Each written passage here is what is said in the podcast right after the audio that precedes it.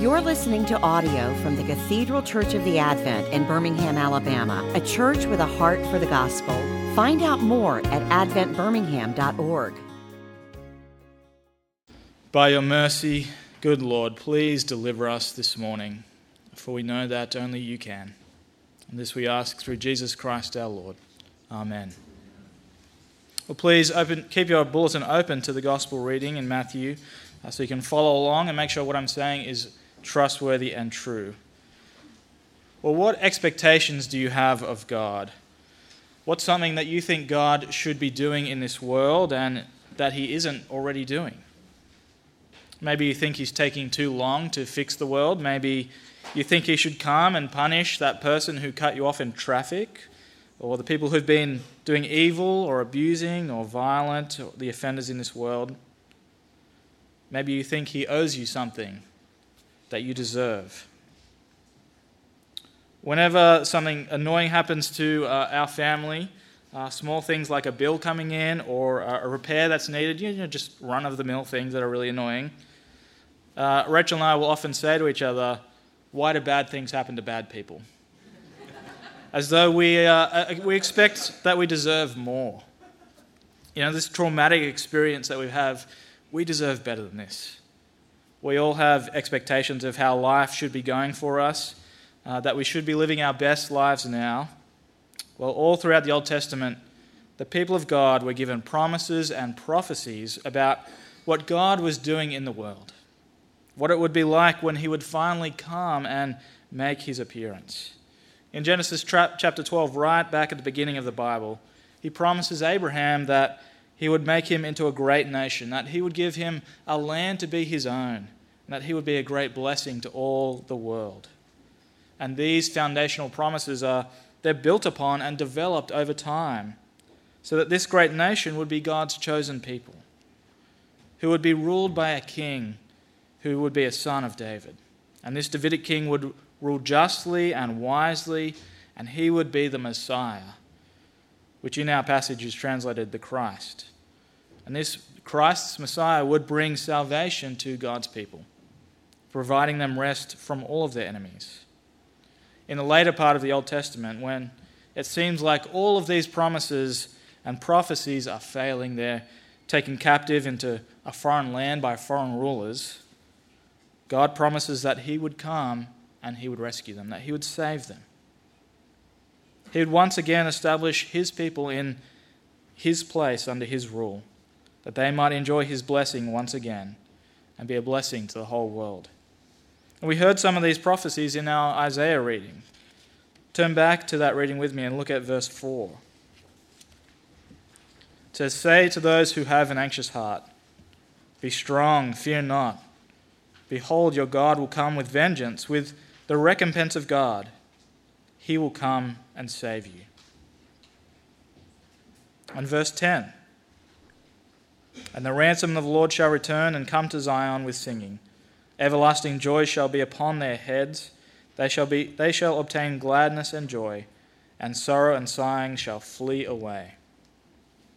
This is what the people are waiting for in the time of Jesus, in the time of our Matthew reading. They're waiting for God's chosen king to come, a warrior king who would come with this vengeance and this recompense to save them from the Romans and establish the kingdom of God as a superpower once again. These are probably the expectations of John himself. So it's no wonder that John is a little confused. Look at verses 2 and 3 of, with me of this Matthew reading. It's the first two verses. Now when John heard in, in sorry, now when John heard in prison about the deeds of the Christ, he sent word by his disciples and said to him, Are you the one who is to come? Or shall we look for another? John the Baptist, this cousin of Jesus, who previously was not willing to baptize Jesus because of his unworthiness, the same John who, when he saw Jesus coming towards him, said, Behold the Lamb of God who takes away the sins of the world. This same John is now in prison, and he has plenty of time on his hands to, to ponder and to wonder whether Jesus really is the Messiah. Is Jesus really the one who is coming to rebuild and reestablish the kingdom of God? He'd heard all about what Jesus was doing, but it didn't really match up with what he thought the Christ would be doing. Surely the Christ would be coming to attack Rome and building an army to take on the might of the Roman Empire so that God's people might be free to live in their land once again. So John sends his disciples to ask Jesus, Are you really the Christ, the one who is to come?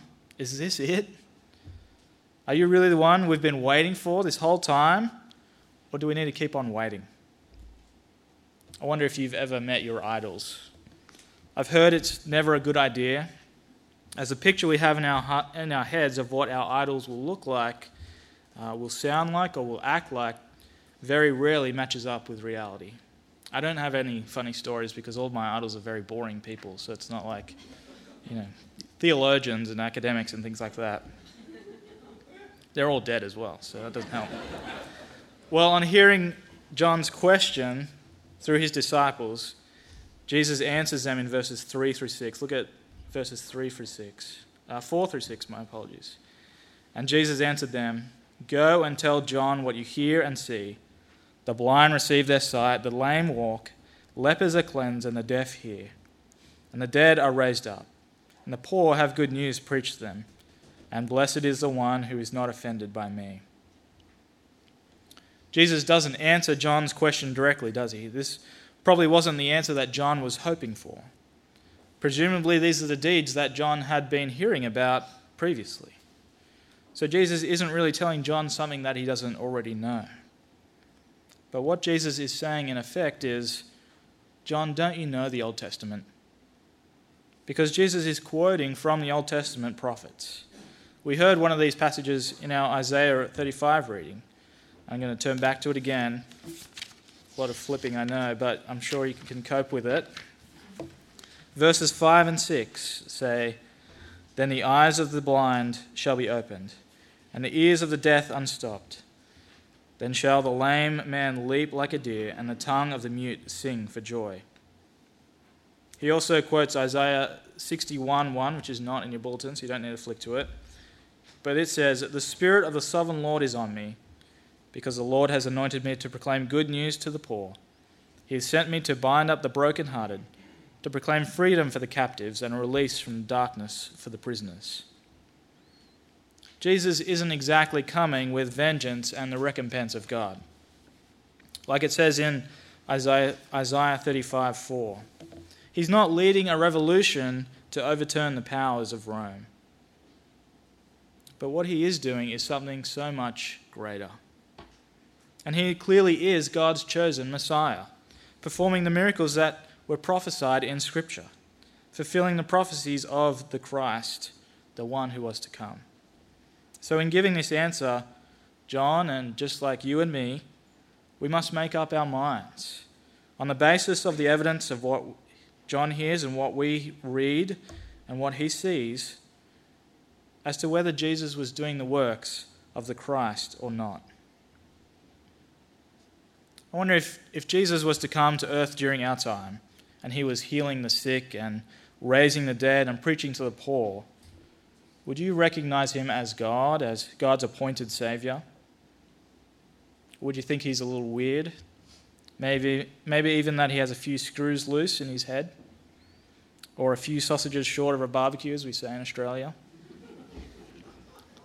something to think about, you know. Would you recognize the Christ if he was to come? Well, after sending John's disciples away, Jesus speaks to the crowd where he elevates John the Baptist, confirming that he is indeed a prophet. And in doing so, he kind of reconfirms his status as the Messiah. He adds that John was that sorry, born of a woman, John the Baptist is the greatest person to have lived on this earth. And Jesus sets the crowd up for the punchline in verse 11, part B. Look at verse 11 with me again. Truly I say to you, among those born of women, there has arisen no one greater than John the Baptist, yet the one who is least in the kingdom of heaven is greater than he.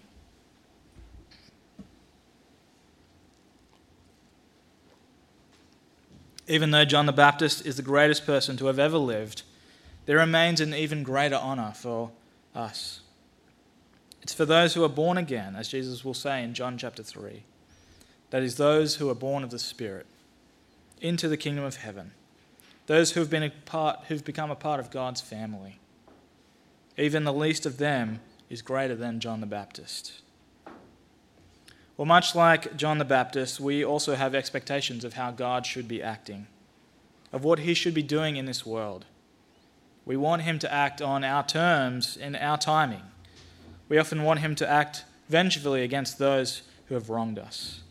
We want him to hurry up and come and deal with uh, the sin and evil in this world and the sin and evil inside of us. We, we can become so impatient with God that we cry out, Where are you, God? And Jesus' answer to John is the same answer to us. Look at what I'm doing in this world. The blind, the lame, the lepers, the deaf are being healed. But even more than that, the dead are being raised, and the poor are hearing the good news. Far too often, we, and when I say we, I really mean me, and I'm hoping that this sticks to you as well.